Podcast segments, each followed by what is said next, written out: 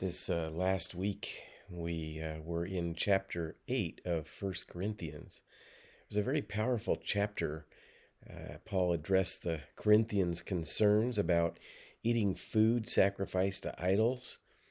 It seems that some in Corinth had superior knowledge on the issue, understanding that idols are not gods, and so eating food offered to idols was not harmful or wrong.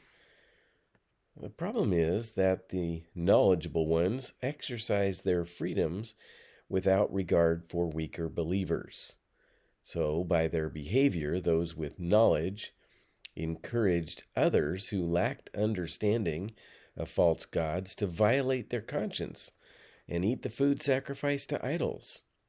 So, by their knowledge, they were hurting weaker believers.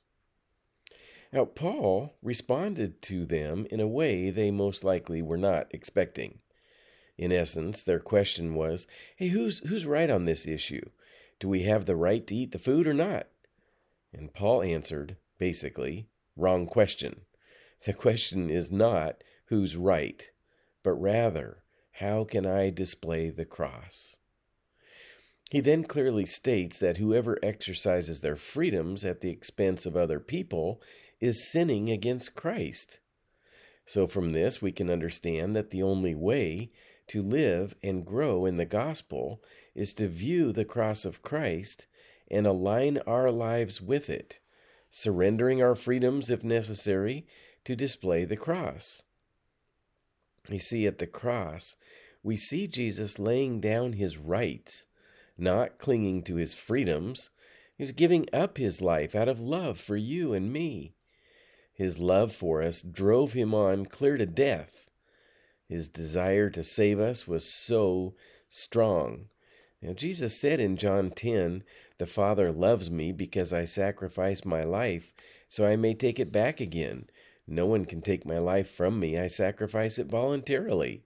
For I have the authority to lay it down when I want to, and also to take it up again. For this is what my Father has commanded. And John 13, 1 tells us precisely why Jesus would go this far. He had loved his disciples during his ministry on earth, and now he loved them to the very end. You know the way to live and grow in the gospel, you know the way to be to be free from sin is to purposefully look at the cross. To just look at the cross and to willingly sacrifice our own rights and freedoms, even our very lives, if necessary, out of love for people.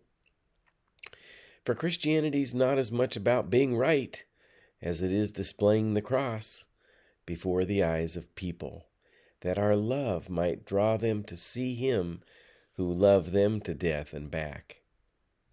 Timothy Keller said on his December 16, 2021 Facebook post If Christianity is really true, it will be offending and correcting you somewhere. And does, does the gospel application in 1 Corinthians 8 offend or correct you?